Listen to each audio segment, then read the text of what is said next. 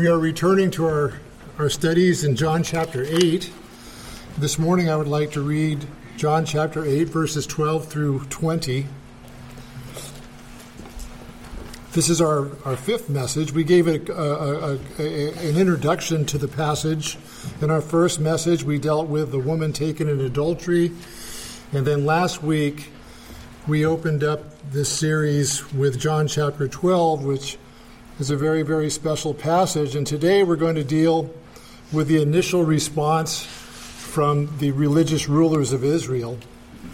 John chapter 12, and we begin with verse, uh, John chapter 8, and we'll begin with verse 12. Then spake Jesus again unto them, saying, I am the light of the world. He that followeth me shall not walk in the darkness, but shall have the light of life. The Pharisees therefore said unto him, Thou bearest record of thyself, thy record is not true. Jesus answered and said unto them, Though I bear record of myself, yet my record is true. For I know whence I came and whither I go, but ye cannot tell whence I come and whither I go. Ye judge after the flesh. I judge no man. And yet, if I judge, my judgment is true, for I am not alone, but I and the Father that sent me. It is also written in your law that the testimony of two men is true. I am one with, that bear witness of myself, and the Father that sent me beareth witness of me. Then said they unto him, Where is thy Father? Jesus answered, Ye neither know me nor my Father. If ye had known me, ye should have known my Father also. These words spake Jesus in the, in the treasury as he taught in the temple and no man laid hands on him, for his hour was not yet come. Verse 12 is one of the most significant opening statements to a sermon that was never given. Jesus, the Son of God, stood in the temple, in the midst of the temple, in the treasury, verse 20 tells us, uh, very close to the court of the women, that he is the light of life and that he is the light of the world. All light derives from the Lord Jesus Christ. By using these metaphors of light, he explicitly pronounced himself to be the coming Messiah. The, the Old Testament and John the Baptist were, were, were constantly talking about the light of the world. We went through many of these verses the last time we were together. So, by declaring himself to be the light of life and the light of the world, he explicitly announced to the crowd that he is the long awaited Messiah. The world has been living in spiritual darkness since the fall of man, and now the light that shines out of the darkness has arrived. He's standing in the midst of these people in the temple, and he's telling him them that the anointed one of God has come. And sadly, the light that shineth out of the darkness, and the darkness comprehendeth not. That's what the prologue to John, the verse 5 tells us in John chapter 1 that the light was shining in the midst of all of this darkness, and they could not comprehend this light. This is what it means to be lost, to not understand your spiritual state before God. And so let's look at this verse in, in, verse 13. See how these men reacted to Jesus Christ telling them that he is the light of life and the light of the world. Therefore, the Pharisees said to him, You testify concerning yourself, your testimony is not true. Now, this is probably the saddest statement you will find because it represents pretty much everybody in the world. Very few people in the world will tell you that the Bible is true, that it is truth, that it is the very Word of God, the authoritative Word of God, without question, without error. And so we find these men speaking to the Word of God in the flesh and telling him that he is a liar. So it didn't take for a moment for them to, to spew out these remarks, these these religious men of Israel, these doctors of the law of Moses, spewed out very quickly that the Messiah was lying to them. So I want to I want to carefully consider this morning this statement from these men. Because these were the rulers, the spiritual rulers of Israel. These were the people that the, the common people relied upon for spiritual guidance in their lives. They were the doctors of the law of Moses. Their positions as the spiritual leaders of Israel required calm, reasoned, and wise thinking. That's the job of a spiritual leader to know what you're doing, to know what you're thinking about, to calmly ascertain what is being said, to reason through it, and then wisely respond to it. But these men were anything but calm, they were anything but reasoned, and they were anything but wise. They were the, they were the opposite of what they should have been as the scribes and Pharisees of Israel. And this is why they immediately responded with an, immediate, with an emotionally charged, irrational, and presumptuous outburst. Just immediately said, You testify concerning yourself. Your testimony is not true. That quick. Without thinking. It just blurted it out. False religion requires emotion and stubbornness to sustain itself. False religion requires emotion and stubbornness to sustain itself because that's all it has. It's not rational. It has no basis for what it believes, or the people who believe it have no basis why they believe what they believe. So they have to be irrational and they have to be stubborn in that irrationality. They will not allow anybody to enter into their thinking that might threaten how they live. So these men, these, these rulers of Israel, that was going on in their mind. Their traditions were being challenged, they were being threatened. So they immediately shouted to Jesus, You are a liar. They shouted him down. They, they tried to intimidate him from moving forward. They could not admit their biased hatred of the Lord Jesus Christ. And yes, these men hated him. They had been trying to kill him for the last two and a half years. We are in the right after the Feast of Tabernacles, the last one. It is the fall before the, the Lord Jesus Christ goes to the cross. He only has six months to live.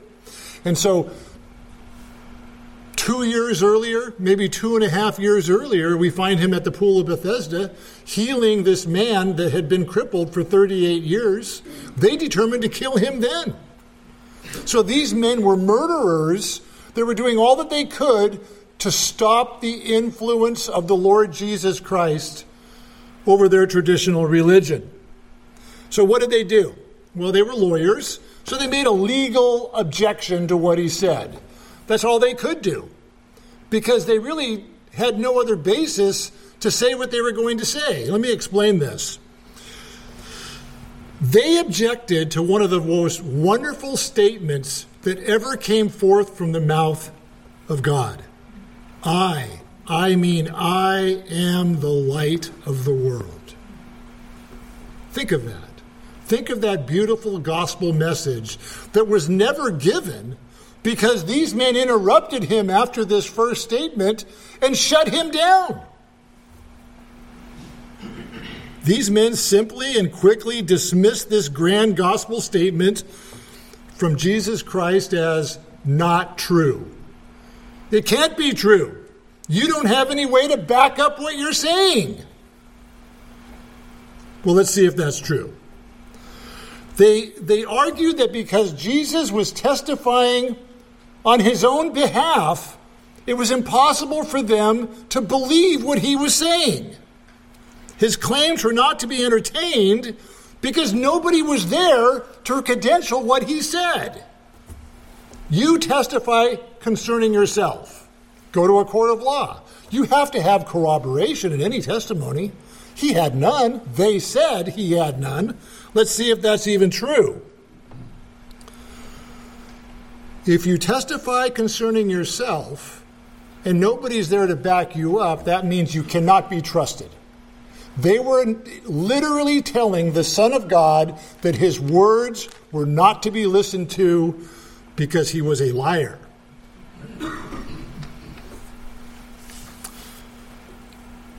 He could not be trusted because they knew that there really was ample evidence, wasn't there?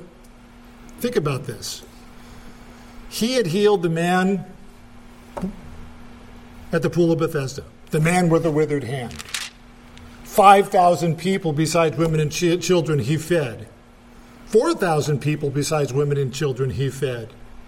The list of the thousands of people that he healed on the shores of Galilee alone were ample evidence of corroboration for his testimony. The law and the prophets prophesied of the coming Messiah. Jesus came to fulfill the law and the prophets, meaning everything that he did, every step he took, every word he spoke was a fulfillment of the law of Moses and of the prophets that God sent, that all pointed to his messianic work. The signs and wonders over the last three years credentialed the Lord Jesus Christ as the Messiah. I think thousands would have easily testified on, the, on behalf of the Lord Jesus Christ if they would have been invited, but nobody bothered to ask any of these wonderful people that God had saved and healed what they thought of him, how he did what he did. And how did he do what he did? By his word. He simply spoke it into existence. He healed people by his will. And these people knew it. Nicodemus came to him by night two years earlier. Man, uh, Master, we know that thou art a teacher come from God, for no man can do these miracles unless God be with him. Even the great aged Pharisee Nicodemus understood that he was credentialed. But these religious these religious fanatics really were purposely overlooking the testimony of all of these people because they really didn't want his words to be corroborated. They didn't want to allow him the opportunity to be right. Any one of them. Like I said before, it could have easily corroborated the testimony of the Lord Jesus Christ if, he, if they wanted to. So, how these rulers so easily ignored the man from the pool of Bethesda, the man with the withered hand, and so many others is, is really strange. Everybody knew about it. How could you not remember something like that? Well, they had an, they had an answer. Jesus healed on the Sabbath.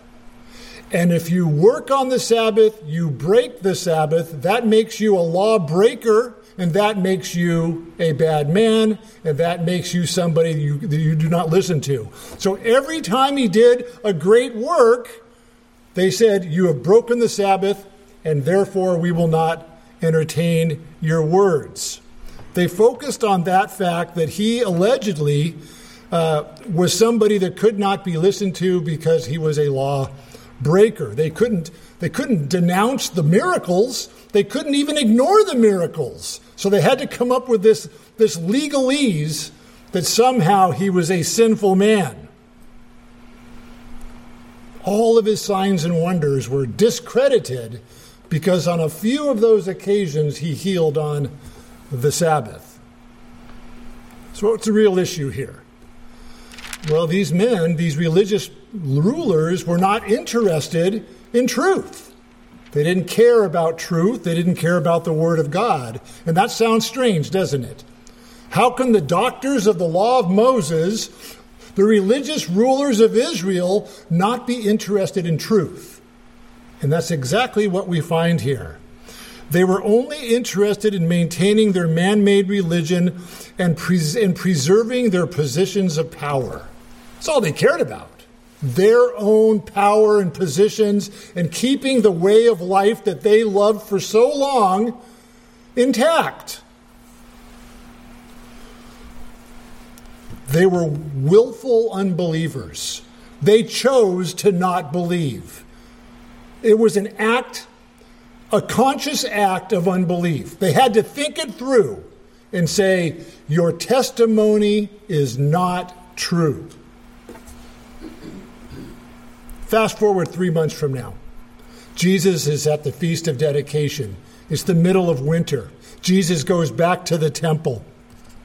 And these men confront the Lord Jesus Christ again. They said, Tell us plainly, are you him or not? Here's Jesus' answer in John chapter 10, verses 32 and 33.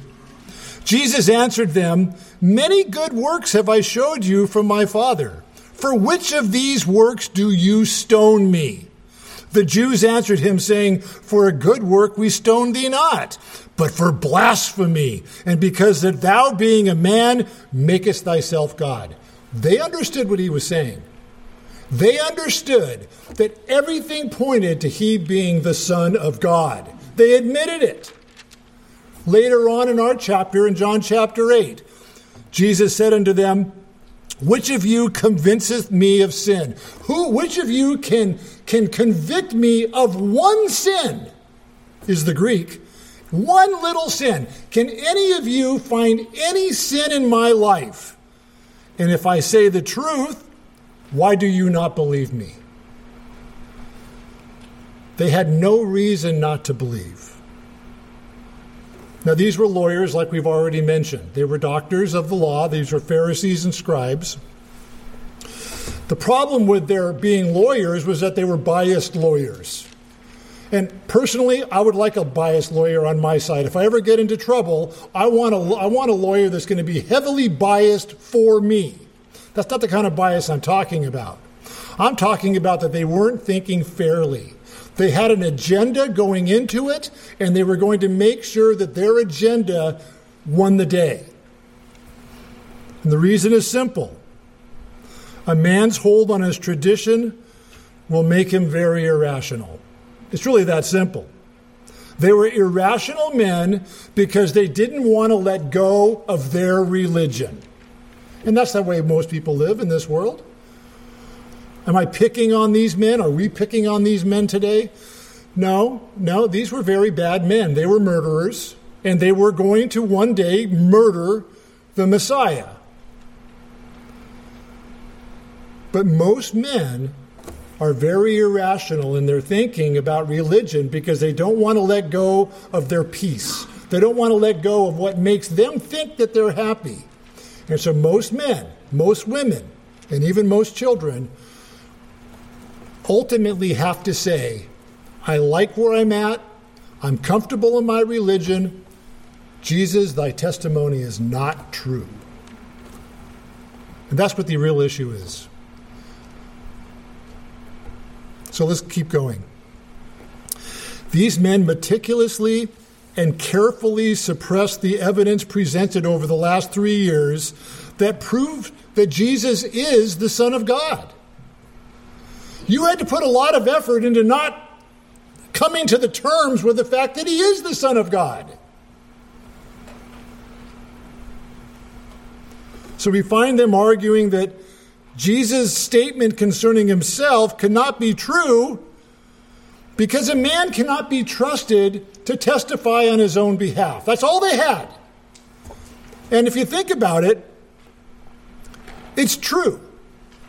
It's true that men should not be trusted to testify on their own behalf because they are biased towards themselves.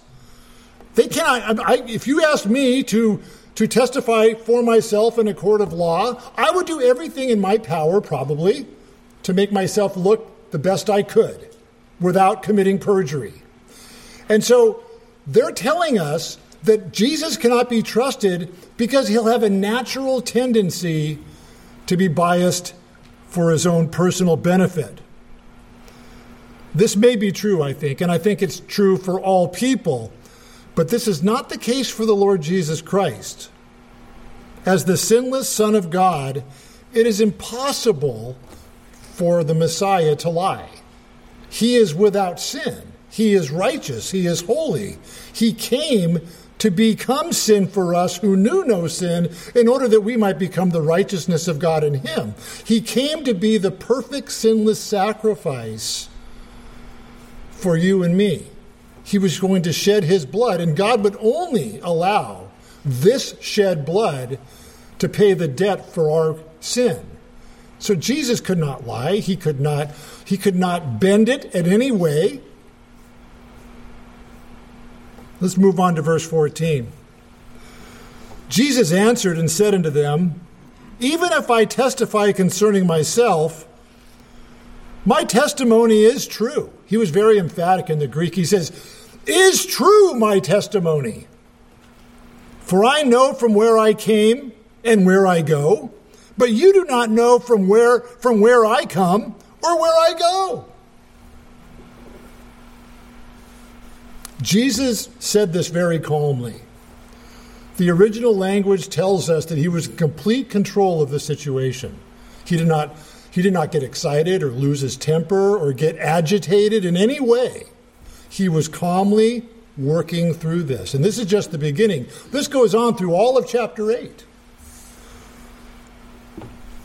He said, Even if I testify concerning myself, my testimony is true. This is very important. I, I, think how frustrating this must have been for the Pharisees at this point. They didn't fluster him. They had been working at tripping him up and getting him in, in, in, a convoluted conversation where he would make a mistake where they could condemn him for breaking the law or going against Roman law or something. And they always came up empty. Now we're talking six months before the crucifixion. They've got him where they want him. And he says, No, no. Even though I testify concerning myself, my testimony is true. They must have sensed it was about to happen again, that they were going to lose the argument, that this was not going to go well for them. His arguments were beyond anything they could have imagined. You want to anticipate the response from your opponent, whatever the situation may be. They never could because they were dealing with the sinless Son of God who is wisdom. Jesus first told them that he knew where he came from. Well, where was that? From heaven itself, from eternity, where he had perfect union with the Father and the Spirit. And then he told them where he was going to go. I know where I'm going to go after you kill me, and I'm raised from the dead, and I'm going to ascend back to my Father, and I'm going to sit on his right hand. It covers, this little statement from Jesus covers so much doctrine and theology concerning the person and work of the Lord Jesus Christ. You have the eternality of the second person of the Godhead. You, we see the incarnation of the Son of God taking on flesh, becoming the God man. We have the, the humility of Jesus Christ, where his deity has been veiled in his humanity. Why do you think they were so, so violently disrespectful to the Lord Jesus Christ on this day? Because his deity was veiled in his flesh. tells us of the work of cross of the cross. It tells us of his resurrection. It tells us of his ascension. It tells us of, of, his glorification after all of this work. I would refer you to philippians chapter 2 and verses 5 through 11 which i don't want to read. I do want to read it badly but i don't want to i don't want to take too much time but as i'm thinking about it i think we should read it i think it's well worth the read uh, the, the, the glory of this passage that Pastor Stephen went through uh, just, just a few months ago, actually. One of the great passages concerning the person and work of the Lord Jesus Christ. Philippians chapter 2 and verses 5, and we'll finish in verse 11. Let this mind be in you, which was also in Christ Jesus, who, being in the form of God, thought it not robbery to be equal with God, but made himself of no reputation and took upon himself the form of a servant, and was made in the likeness of men. And being found in fashion as a man, he humbled himself and became obedient unto death, even the death of the cross. Wherefore God hath highly exalted him, and given him a name which is above every name, that at the name of Jesus every knee should bow, of things in heaven, and things in earth, and things under the earth, and that every tongue should confess that Jesus Christ is Lord to the glory of God the Father. Do you see why he had so much authority when he spoke? He never spoke and qualified what he said. He spoke with authority because he is authority. He is all truth. He is light. But after he said this in verse 14, then he contrasted himself with these men. Because these men were spiritually blind. They have no ability to know where Jesus came from or where Jesus was going. Why? Because they were unbelievers. They were willfully unbelieving everything that Jesus is and said. Your testimony is not true. Jesus simply told them he knew things about himself that no other man could possibly know because it was only between he and his Father and he and the Spirit. He is set apart from all others. No man knows what tomorrow brings, but Jesus does. He's the, accept, he is the great exception to the rule because he is the great ego eimi, as, as, as, as, as his father told Moses at the burning bush. Who should I say is sending me. Tell them the I am is sending you, the eternal existent one, the one that has always been, the Alpha and the Omega.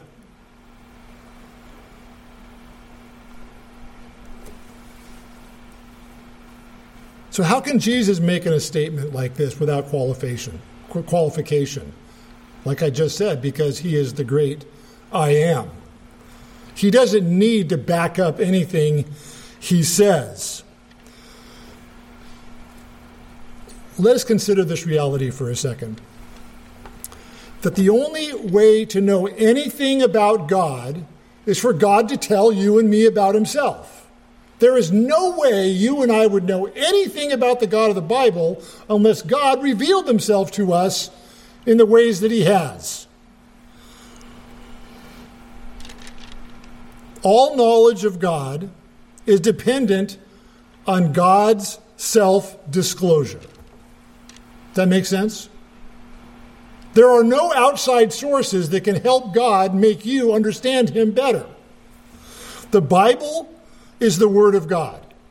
Jesus Christ is the Word of God in the flesh. Therefore, the Bible and the Lord Jesus Christ are God's self revelation to mankind. This is how God revealed himself to you and to me. Yes, he did it through the nation of Israel.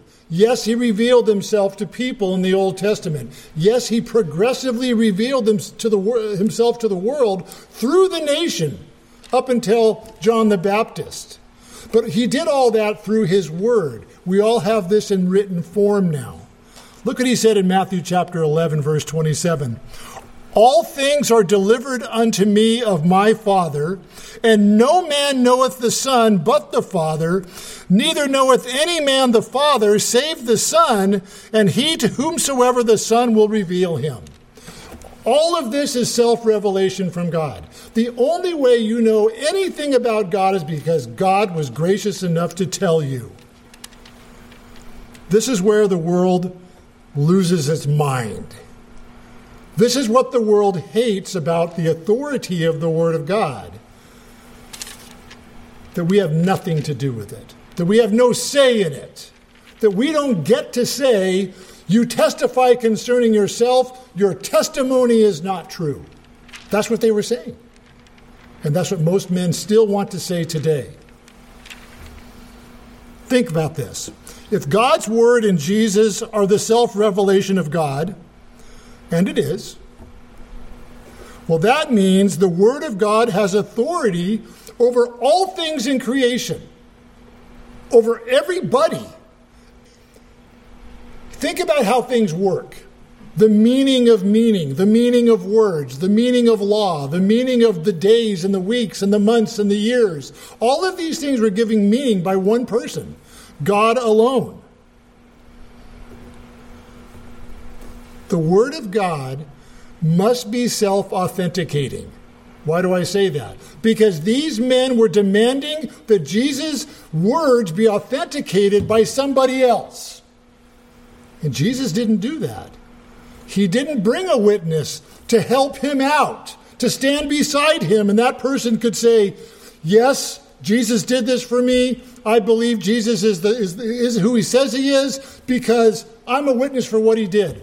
Jesus did not bring anybody from the outside source to credential who he is. God will not do that. Why? Because Jesus and the Word of God attest to itself only. They read, they, the Bible cannot have anything outside of itself to be more authoritative than, than itself.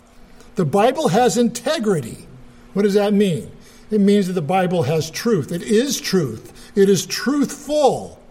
It's trustworthy. And this necessarily means that the Bible cannot be uh, influenced or dependent on any outside source for validation. Think about that. What in creation validates the Word of God? What in, what in creation can validate the reality of God's claims for self revelation? Nothing. We know that the Bible tells us that the heavens declare the glory of God and the firmament uh, uh, showeth his handiwork. But that's God's revelation to us. It doesn't in any way validate the authoritative Word of God. It is, in and of itself, authoritative without any help from you or from me or anything in creation itself. The testimony of man cannot validate the claims of the Bible's authority upon you and me. We can testify of it, but my testimony, in and of itself, carries no weight. God's word must be authoritative, or I might as well just sit down. What about all those archaeological sites? that they've been digging for 200 years to find this ancient civilization that was found in the book of Judges. And finally, after decades, they found it. Doesn't that validate the Word of God? No. It simply validates the truth of the Word of God, but it doesn't validate the integrity of the Word of God. The Bible is true, and the Bible is self attesting because it cannot have another authority. Let me put it simply if God is God, and God is God, and he says, repent, for the kingdom of is at, is, is at hand, that is an absolute statement. It's authoritative statement coming from God. And nothing outside of God can validate that statement. It can only come from God Himself. So we're talking about God's authority, the Lord Jesus Christ as God, His authority in His speaking, and we're talking about the written word is the authoritative word of God, and there is nothing that can validate it except itself. I don't want to belabor, belabor the point. Hopefully, you've understood what I'm trying to say. The beauty of the Bible is that it needs no outside help. And this is why Jesus did not say, hold on a second, let me bring in 10,000 witnesses that will testify on my behalf that I'm a credible person. He didn't do it. God and His self revelation, that is the Bible and the Lord Jesus Christ, carry their own validation because only God can witness concerning Himself. It's that simple. The rulers were arguing that Jesus' words, the word of God, could not be trusted. You testify concerning yourself, therefore, you cannot be trusted. Your testimony is not true. They were arguing that extra biblical evidence was more authoritative than the Bible itself, than the Word of God itself. They said, produce an outside source outside of you, not connected to you in any way, that can validate your claims, and if you do it, we will believe you. But what did they used to do? Show us a sign. Show us a sign.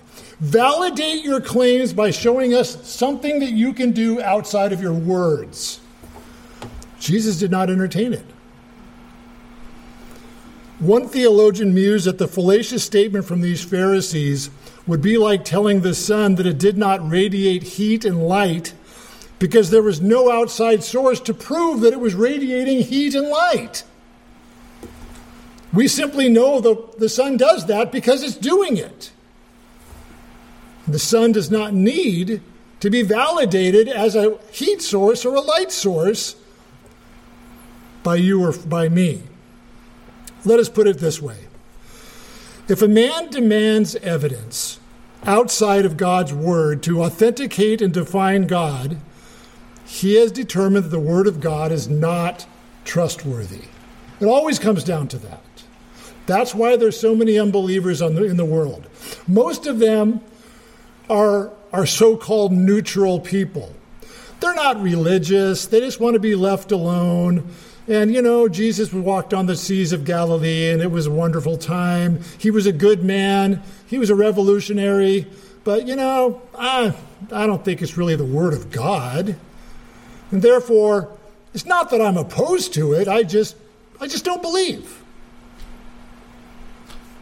There is no hiding from this. You are either an unbeliever or you are a believer. So if the word of God should not be believed because it's not it doesn't have any authority over us because it's not really the word of God, therefore it cannot be trusted and it cannot be believed. Make the word of God like any other book, just a book that was written by, by the way, 40 authors over 1,600 years period in 66 books that completely mesh together without any errors. But somehow it's a book like any other book. This was the great mistake that the rulers made in accusing Jesus. Jesus was the, is the incarnate Word of God. The Word was made flesh and he was standing in the midst of these people face to face, and they could not see it. If you desire to know God, this is where you must begin knowledge, true knowledge, authoritative revelation from God Himself. In order to know who God is, what He is, His purposes, and His gospel concerning the world itself, you must go to the self attesting, self authenticating, and therefore authoritative Word of God. The Bible is our standard, inerrant, perfect, the revelation of God to man. How wonderful is that? And yet, every decade, every generation, the world is fighting against this most wonderful gift from our Creator Himself. The Bible is to be believed because it is the Word of God to man. That's simple. No outside sources. I cannot validate that for you. I cannot prove it to you. The Bible is the very Word of God. It can only be believed by faith. And these men sadly had no faith. They were murderers. The religious hypocrites that ruled Israel were doomed to their folly. They were going to go down in their unbelief no matter what. They were lost. They lived in the darkness and they couldn't comprehend the light. How sad is that? Again, even after all those wonderful miracles that did authenticate him as the Messiah, they still wouldn't believe. So the folly of their argument was if you go the extra mile and prove yourself by doing these things, then we will believe you. But he had already done it, and they wouldn't believe because they were lost. They were dead in trespasses and sins. I'm going to stop at verse 14 and just make an observation. We'll pick up verse 15, uh, pick up at verse 15 next time. You testify concerning yourself. Your testimony is not true.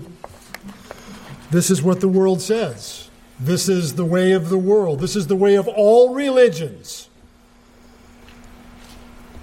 It's the way of the Catholic religion, the Episcopalian religion, the Lutheran religion, the Baptist religion, the Muslim religion, the Hindu religion, you name it, the self religion, which is very popular in our generation. Why did the Pharisees oppose the Lord Jesus Christ? That's really the issue here, is it not? These men made their living by studying the Old Testament, specifically the laws of Moses, the five books of Moses Genesis, Exodus, Leviticus, Numbers, and Deuteronomy. They could quote much of it out of memory. They had been studying it since they were little kids. Their whole life was a religious walk. Everything they did, according to the Talmud, the tradition of the elders was ingrained in their thinking. Everything they did, every step they took was a religious step. They were very formal in their religion, were they not? The robes and the taluses, the way they kept their hair and their beard, the way they kept the Sabbath, the feasts the festivals, the killing of animals, all of these things, which many of them were in the Word of God that they, they followed to a T, became a tradition that they did like robots without any heart, heartfelt uh, meaning to it. They had lost the reason why they were doing it. What was the shedding of bulls and goats for? Pointing to the person and work of the Lord Jesus Christ, the Messiah. The shedding of blood of the bulls and goats was a pointing a picture of the shed blood of the Son of God for the sins of his people. And yet they had forgotten all of that. They obeyed everything according to the letter of the law. That's all they cared about. And that's how anybody thinks if you're not saved. It's just a harsh, uh, doldrum duty that you have to do. You have to discipline your life and you have to keep doing it. That's the, that's the life of a religious pe- person. They were slaves to the outward duties required, but it never touched their hearts. Their religion was vain. Their religion was cold. Their religion was dead. They diligently and they regularly shed the blood of bulls and goats because it was simply part of their religious duties. They certainly did not believe that there was any need for blood atonement on their behalf. They were children of Abraham. Moses was their hero. They were looking to the great time when Israel was going to to raise up and be the, the, the, the, the great dominant power in the world history again. But they continued to habitually go through the rites and rituals daily, weekly, monthly, and yearly. Yet they knew nothing of the love of God. They knew nothing of grace and mercy, compassion, they could quote those great passages about loving the Lord your God with all your heart, mind, soul, and strength, and your neighbor as yourself, but they couldn't do any of it. These men were very happy in their formal religion. They were very happy in their outward duties because it didn't really cost them anything. They got to go about their lives and not be affected by the truth of the Word of God. They never really considered what the shedding of blood meant. When they took that poor animal, that dumb animal, brought it to the temple and cut its throat, and the blood gushed out everywhere, they never looked at that and said, My sin is so great that God is requiring death. The wages of sin is death. And I just killed this animal that points to Christ that he's going to shed his own blood, the Son of God for me. They never considered it. They never saw that God so loved the world that he gave his only begotten Son, that whosoever believeth in him should not perish, but have everlasting life.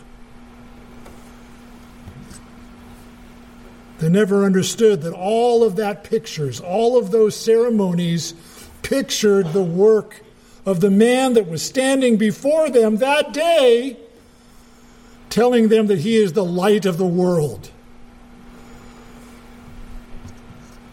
Why? Because they didn't believe they were sinners. They didn't believe that they needed salvation from anything. They were very happy in the life that they lived. They didn't need a Messiah. They didn't need somebody to save them from themselves. That would mean a change of lifestyle that would mean they would have to give up much. And so they stubbornly and irrationally held on to their tradition at all costs, even if it meant murder. They had no spiritual life in them. They had no awareness they were lost in their sin. And therefore, they had no desire to be saved from their sin from the Lord Jesus Christ. I'll just tell you a short story and, I, and we'll quit. There was a man that I, that I knew for a very, very long time, and he was a good man, according to the world. He was a very religious man. He was baptized in the Episcopal Church as a child. He was a member of the same church, uh, denomination, I should say, for uh, over 90 years. And there came a point in his life where things were changing, and I was talking to him very freely about the gospel of the Lord Jesus Christ and how um, tradition is, is, is, is a damning religion, and the only true salvation is found in the person and work of Christ. So we talked for months letter writing, phone calls, person to person. And I was so excited because I really thought he was getting the idea that he was a sinner in need of salvation, that he needed to truly believe and rest in Christ and repent of his sin. And one day we were driving down the road, and like a light bulb went off in his head, and he said, Wait a minute. Are you telling me that my baptism isn't good enough? I said, That's exactly what I'm telling you. He said, That's okay. I'm good with what I have. And he never spoke to me about religion again. And that's what these men were doing. These men were standing face to face with God Himself. He's saying, I'm the light of the world, I am the light of life. And they said, You're a liar. You're not.